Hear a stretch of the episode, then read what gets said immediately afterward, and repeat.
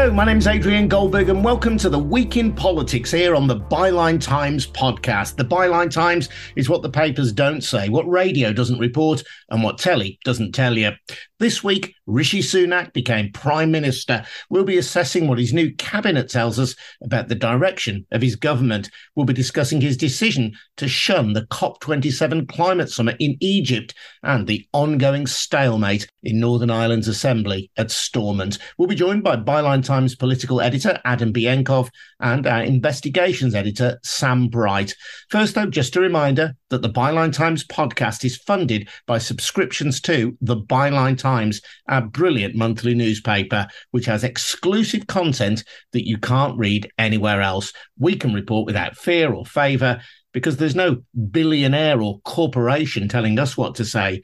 Our funding comes from ordinary subscribers, people like you. So if you can, please subscribe to the Byline Times. You get more details over at bylinetimes.com. Subscriptions start from as little as £3 a month. So, as I say, more details at bylinetimes.com. Welcome then to Adam and to Sam. Adam, an article you've written about Suella Braverman returned as Home Secretary in Sunak's first cabinet. That article's gone viral. Tell me about it. Yeah, so obviously we we got a new prime minister this week, and his first big decision was to pick his cabinet, who he wants to be at the top of government.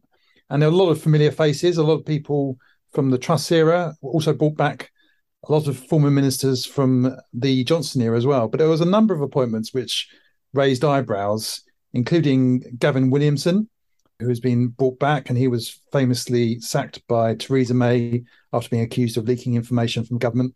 But more tellingly, perhaps, was the reappointment of Suella Braverman as Home Secretary just six days after she had been asked to resign by Liz Truss for inappropriate use of government information, leaking it essentially to another MP and somebody she believed to be an MP's wife. This was a breach, actually, two breaches of the ministerial code, the cabinet secretary decided. And so she had to go. But as we understand it, some kind of agreement was struck up between Braverman and Sunak over the weekend when he was looking to get enough nominations to clinch the leadership contest. The end result is that he agreed to overlook the fact that she just resigned from government and, and brought brought him back in. I can understand the sort of raw politics of, of bringing her back into the government, but it doesn't look great, particularly when you've just stood on Downing Street saying that now is the time to bring integrity and, and accountability back into to government after a long period under Truss and Johnson where those those issues were, were called into question, and then suddenly bring somebody who has had to resign in disgrace just days before. And the circumstances of that resignation have been called into question as well. Braverman said that she effectively blew the whistle on herself, but Jake Berry, Conservative Party chairman, has said no, she didn't. That somebody else blew the whistle on her. So questions about her honesty and integrity have been raised as well. Not to mention her views on deporting asylum seekers to Rwanda, which she has said she dreams about. Yes, and it's questions asked about exactly what she did raise and when she raised it, because those claims by Braverman were repeated by Rishi Sunak in the House of Commons on Wednesday. And if that isn't true, as it looks like it, it is not, then he has potentially misled the House on his first outing as Prime Minister. Downing Street being very reluctant to ask, answer questions about that all this week, essentially refusing to answer questions about what he knew and when. This is turning into what was an embarrassment for Sunak at the start of his into something potentially more serious. And with more more stories coming out, there's another story came out last night in the Sun suggesting that some of the information that she leaked was market sensitive reports of other breaches. I mean, she's she's known within government as Leaky Sue. So it does seem to be a recurring problem here. I think this is potentially turning into something more serious for the prime minister, and I just I can't see how it's sustainable. I can understand why he's resistant to to ask her to to step down. You know, to have her suffer a resignation so early in his premiership would look pretty terrible for him. But it, it, I just can't see how he's going to turn this around. If I was him, I would be trying to persuade Suella Braverman to resign off her own back. You know, she, all she needs to do is come out and say, "Look, I'm becoming a distraction for the government. It's time for me to to step down." But you know, as we speak, neither she nor nor Downing Street seem willing to bend on this. Sam, some commentary suggests that Suella Braverman is in the cabinet in order to appease the right wing of the Conservative Party, particularly the hardline ERG group. But if you look at Rishi Sunak's past, you could argue that he is himself allied very much with the right wing of the party. That's one of the reasons for his ascendancy. He was an early adopter of the Leave campaign, and he knows well her views on immigration. She proposes, in line with the Conservative Manifesto of 2019, that net migration should be reduced. This was a point of tension between her and Liz Truss, who saw migration into the UK as a means of generating economic growth. So, is Sunak doing this to appease the right, or is he himself of the right? Well, I think this just speaks to the modern Conservative Party. I'd say, on the one hand, Rishi Sunak is very right wing. You know, some of the things you've outlined there suggest it. He voted in favour of Leave, which famously Liz Truss didn't, despite Liz Truss being seen as more of a Brexity option in the, the summer's Conservative leadership election. And, you know, Sunak supported an economic agenda that, that goes hand in hand with Brexit. He doesn't seem a keen advocate of the sort of interventionism that was proposed by Boris Johnson. He seems more in line with the libertarian philosophy of Truss. He's written papers for Tufton Street think tanks in the past, exalting free ports as the way forward, the post Brexit innovation that will propel growth in this country. And free ports essentially propose reducing taxes and certain regulations in particular areas of the country, which is a classic free market view. I'd say that Braverman, though, represents, and the ERG, as you suggest, represents an even more right wing iteration of the Conservative Party, which does exist, which is really hardline on immigration, is quite aggressive towards Europe and asylum. You know, I think this is actually a relatively new feature of the Conservative Party, how its hostility towards asylum has been rolled into its anti immigration tone, which has emerged since 2016. And like you say, that is Braverman's agenda. And Sunak's, Sunak wants to unite the party, and part of that is uh, bringing her in the fold. And we've seen this week reports about uh, an asylum centre in Manston in Kent, which has been dangerously overcrowded, according to officials. And of course, it's not easy for the Home Office to have to deal with migrants crossing on boats. There are logistical problems associated with that and also arriving from other areas as well. But it's clear that this has not been, shall we say, wholeheartedly embraced by the UK government, with the result that people who are supposed to stay in a centre only for a, a day or two having to spend weeks there in overcrowded conditions that are frankly shocking for a sophisticated modern country. Yeah, this is the this is the thing. I, I think the government's approach towards asylum seekers has been poor and borderline appalling for a number of years. I remember investigating back in 2015, 2016, the massive amounts of money that the government is forced to pay out every year because it unlawfully detains asylum seekers in removal centres. So, administratively, in, in terms of the institution of power, the government in recent years has always behaved badly towards asylum seekers. That, I'd say, before the past few years, has been counterbalanced with a generally supportive, sympathetic rhetoric towards asylum seekers and Britain's place in the world in offering them protection. Now, we've seen Nigel Farage campaign quite aggressively about small boat crossings. That has sort of become his hallmark post Brexit campaign. And that, in many ways, has been assimilated by the Conservative Party, who've tried to, you know, prevent Nigel Farage getting any further foothold on the right of politics and eliminating a, a portion of the Tory base in the way that we saw, you know, from 2014 onwards. And so you've seen institutionally, uh, you know, a very hostile attitude towards asylum seekers, now combined with a hostile rhetoric towards asylum seekers as well, which is a pretty miserable position to be in. Yeah, the chief inspector of borders and immigration, David Neal, said he was left speechless by the wretched conditions at Manston extreme overcrowding and staff, he said, who were not properly trained to do their jobs. Adam, to return to Brexit and what Rishi Sunak believes, one of the consequences of Brexit, and he was in the cabinet which struck the deal, is the Northern Ireland Protocol, which effectively creates a border in the Irish Sea between Britain and Northern Ireland, a border which the Conservatives said would not be there. That's the reason that the DUP are effectively causing the Northern Ireland Assembly in Stormont to be frozen. How is that being perceived in Westminster? Do people care apart from those small number of MPs from Northern Ireland?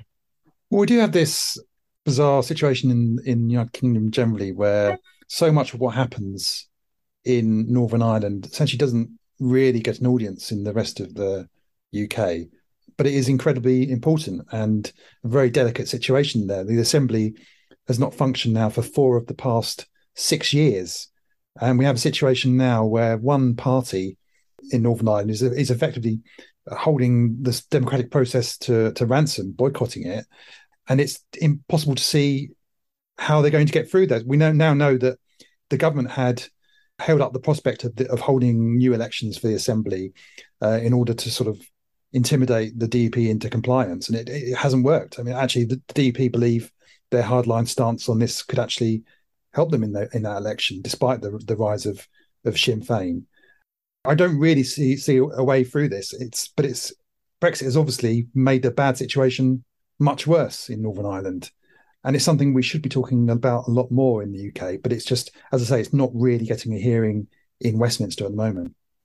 One of the practical consequences of this is that spending which is allocated to the Northern Ireland government can't always be spent. So people who are on hospital waiting lists, people who need help with their energy bills, for example, are finding that that help isn't always available because it's not simply a case of, oh, well, Stormont isn't doing it, Westminster will do it. Some of these spending powers are devolved and do not default back to Westminster in the meantime.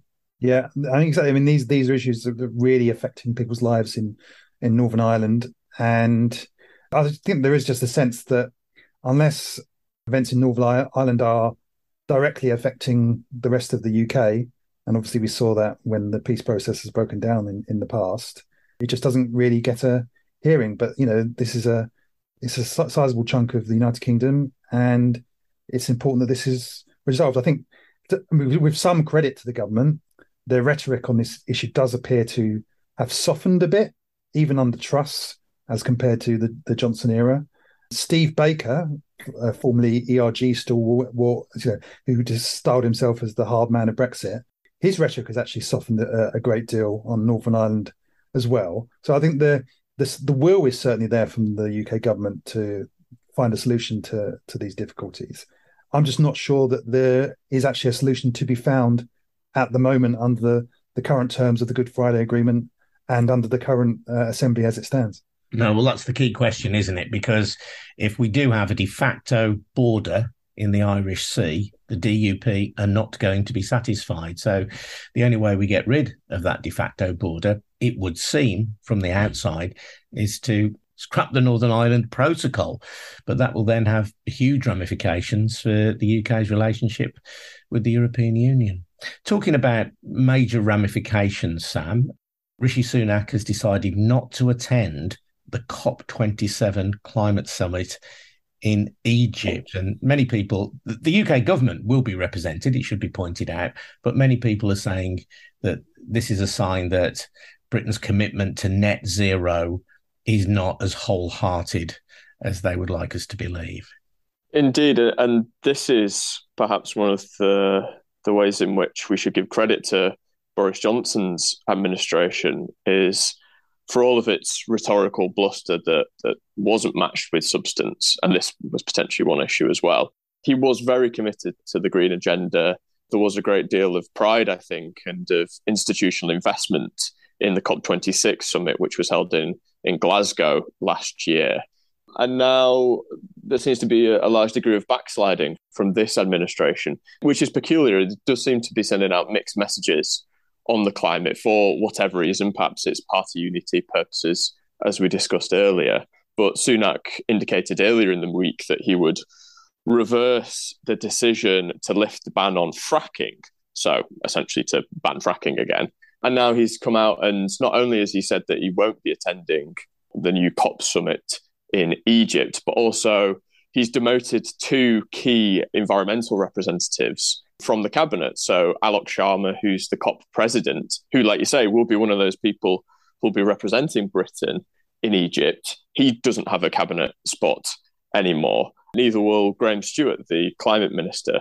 So this isn't just a one-off, which I, I guess you could understand. You know, lots is happening in the domestic economy. We're all clearly concerned about energy bills, about rising cost of living, and we want the prime minister to be really knuckling down to fix that, which I think does, you know, it has a climate element to it as well. We want we want him to invest in renewables, which will then reduce our bills. But this, like I say, it seems to be a trend. It seems to be a pattern amongst the Sunak administration, even in these early stages, that he's not perhaps taking the climate as seriously as his, I was going to say predecessor. Boris Johnson was obviously one before his predecessor. And of course, this is a week when Shell has announced massive profits. And we've had this weird situation, haven't we? Whereby the chief executive of Shell, it, it seems, has almost been inviting the government to impose yeah, a greater windfall tax on the company. Now, it should be said, much is made of the fact that the company has not paid tax on its earnings. That is partly in fairness because the company has uh, offset those earnings by reinvesting their profits into well, this, green energy. No, it's not into not necessarily into green energy.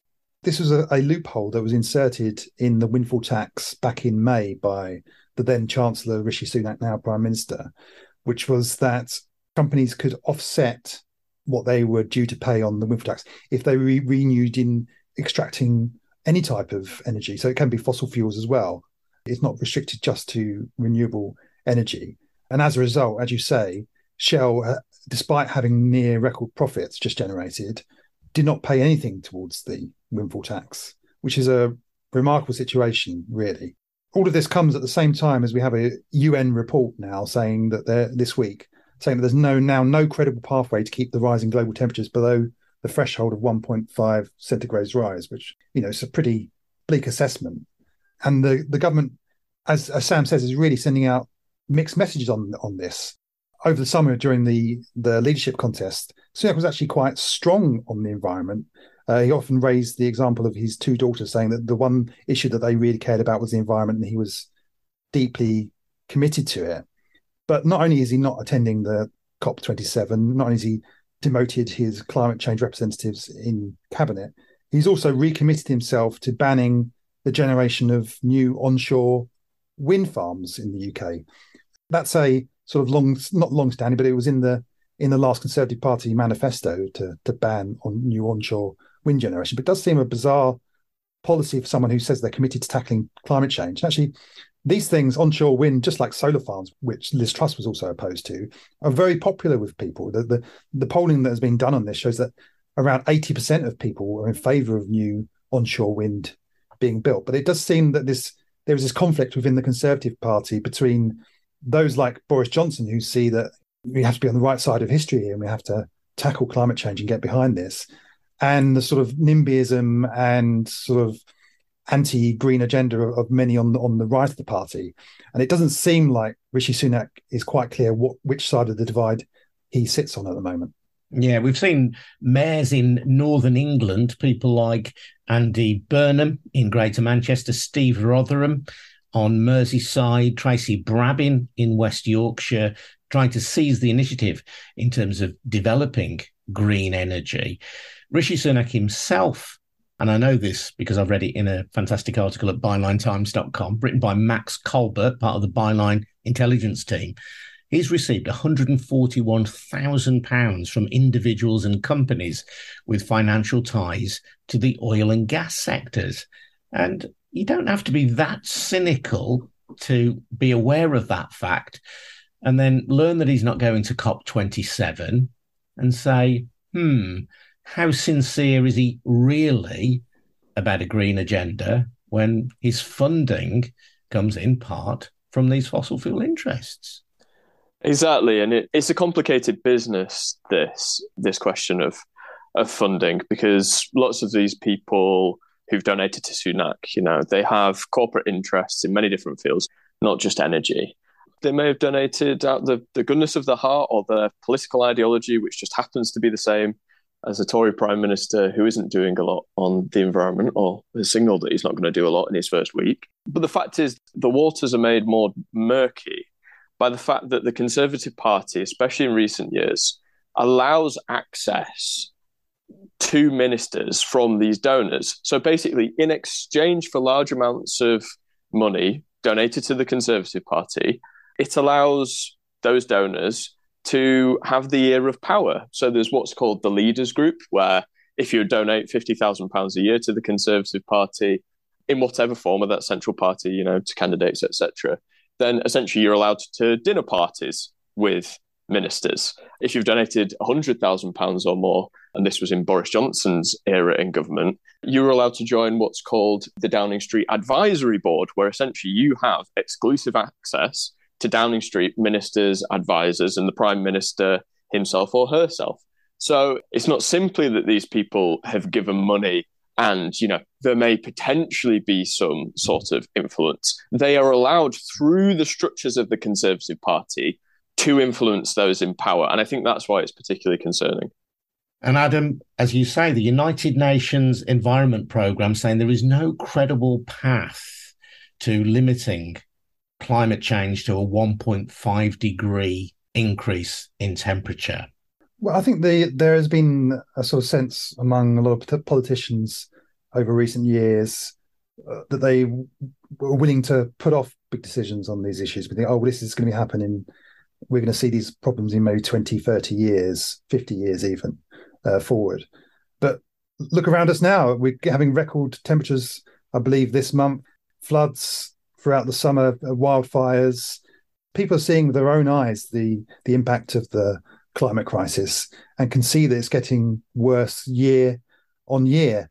And I think there is a real risk for Rishi Sunak and the Conservative Party generally that they're getting on really on the on the wrong side of of this, wrong side of history, and we need to act now because this isn't just a, a climate crisis. It's not just about the environment.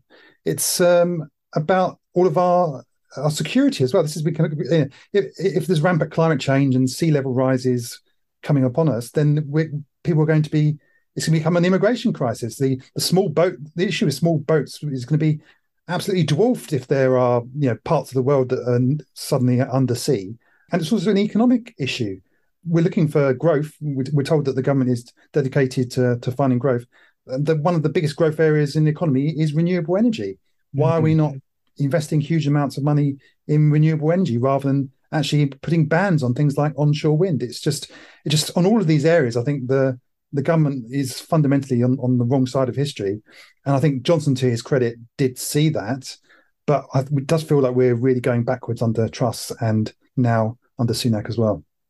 These contradictions um, run all the way through our main political parties. I don't think this is unique to the Conservatives, but you think about what that word means to conserve. There is arguably no greater duty if you are a conservative than to conserve the planet on which you live. There is also arguably no better use for public money than investing in renewable energy, which will make us energy independent, less prone to be blown by the course of international events like wars in Ukraine. I couldn't have put it better, Adrian, really. And I think to be fair, there is a body of consensus within the Conservative Parliamentary Party for, you know, a more Johnsonite view of the climate. And perhaps this comes back to what we were discussing earlier that Sunak is being swayed, he's being pulled rightwards due to a compulsion of his, a political compulsion of his, to appease the hard right in his party. Unfortunately, that section, that slither of politics has proven to be effective in recent years from 2016 onwards and has been particularly effective in swaying Conservative Party members towards a more radical view of society, climate, economics, and is therefore pulling the body of thought within the cabinet in that direction as well. Yeah, your point about about conservatism as an idea, as a principle, we could also see that in terms of Truss.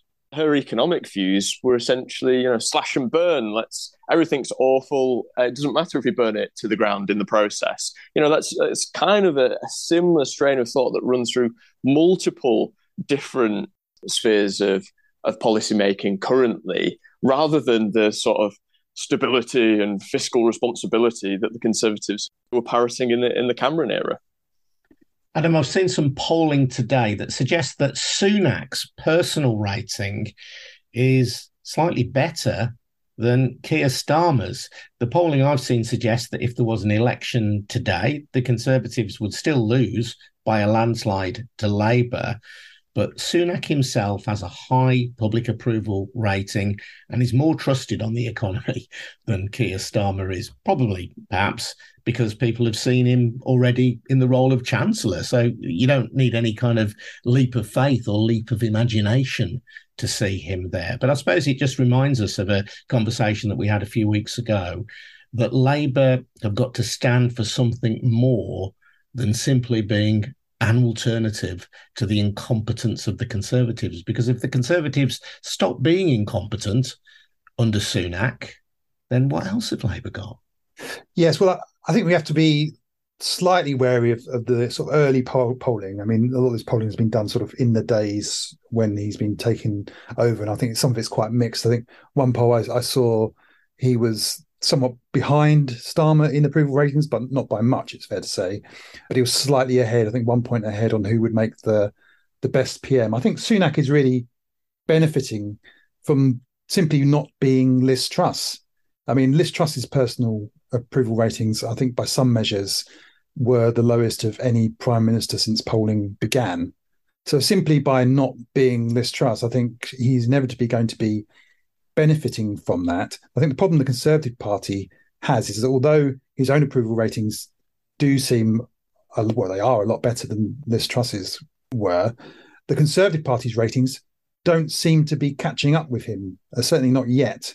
Uh, there's been a slight bump in some of the polls post him becoming prime minister, but they're still 20, 30 points behind Labour, which would still be a wipeout for the Conservative Party. And I mean, you say, you know, the, the risk for Labour is that the Conservatives become stop becoming incompetent. Well, that certainly hasn't been the case in the first few days of Sunak's term, uh, certainly with the Suella Braverman appointment. But undoubtedly, it is the case that he is a much slicker performer than Truss was, and uh, arguably that's not particularly hard. But uh, you know, Prime Minister's questions this week, you know, I think he again both Truss and actually Johnson wasn't particularly good in the House of Commons either. I think Sunak just simply by standing up and reading out some pre-agreed rebuttal lines against Starmer, just by, by virtue of doing that, managed to exceed what were quite low expectations about how how he would do. But uh, again, the, the substance of his performance at Prime Minister's questions, I don't think was was that great. His attack lines against Starmer seem to be largely borrowed from Johnson, particularly trying to mock Starmer for being from North London, which never particularly worked for Johnson, I didn't think, but certainly don't work for for Sunak when he himself owns a six million pound Mews mansion in Kensington and another million pound flat nearby and a manor house in Yorkshire and a 5.5 million pound penthouse apartment in California. You know, I don't think trying to paint Starmer as being out of touch, an elite politician, really works for him. So he did okay. And I think people are willing to give him a chance, in large part, I think, because he's there's a lot of good feeling, goodwill towards him internationally and domestically as well for being the first British Asian prime minister we've ever had. I think that's understandable. So I think people are willing to give him a shot. It doesn't really change the fundamentals, which is that the economy is really bad. The public believe that that's at least in part to blame by the Conservative Party, including himself when he was Chancellor. I don't think being a bit of a slicker performer and not being Liz Truss is going to be enough to suddenly start seeing leads in the polls for the Conservative Party. But I think your your basic point that Labour Party can't just rely on the government and the prime minister being useless as, as they did to a certain extent with Truss and, and Johnson, I don't think that's going to be enough to, to guarantee them a thumping victory in the general election. I think they understand that as well, but I, am not sure they've quite got their attack lines right on on Sunak yet. They're sort of not sure whether or not to attack him for being rich or whether to attack him for being weak or being the same as Truss and same as John. It's a little bit all over the place at the moment. I guess that will come with with time. They're not quite sure how to do, deal with Sunak at this point. No, interesting point you make about him being the first South Asian Prime Minister of this country. Had a really fascinating conversation with Michael Bankole about that. Michael is an academic who has investigated race and representation in UK politics. You can hear that conversation on the Byline Times podcast and read a version of it over at bylinetimes.com. And you can read much more from both Adam Bienkov and Sam Bright over at bylinetimes.com as well. If you're enjoying the Byline Times podcast, if you want to support these two fine journalists, then please consider taking out a subscription to the Byline Times. You get a fantastic monthly newspaper, but in addition, you are helping to support the work of this podcast too. So thanks very much indeed. This has been The Week in Politics. I'm Adrian Goldberg. We'll see you again next week. Cheers now. Bye bye.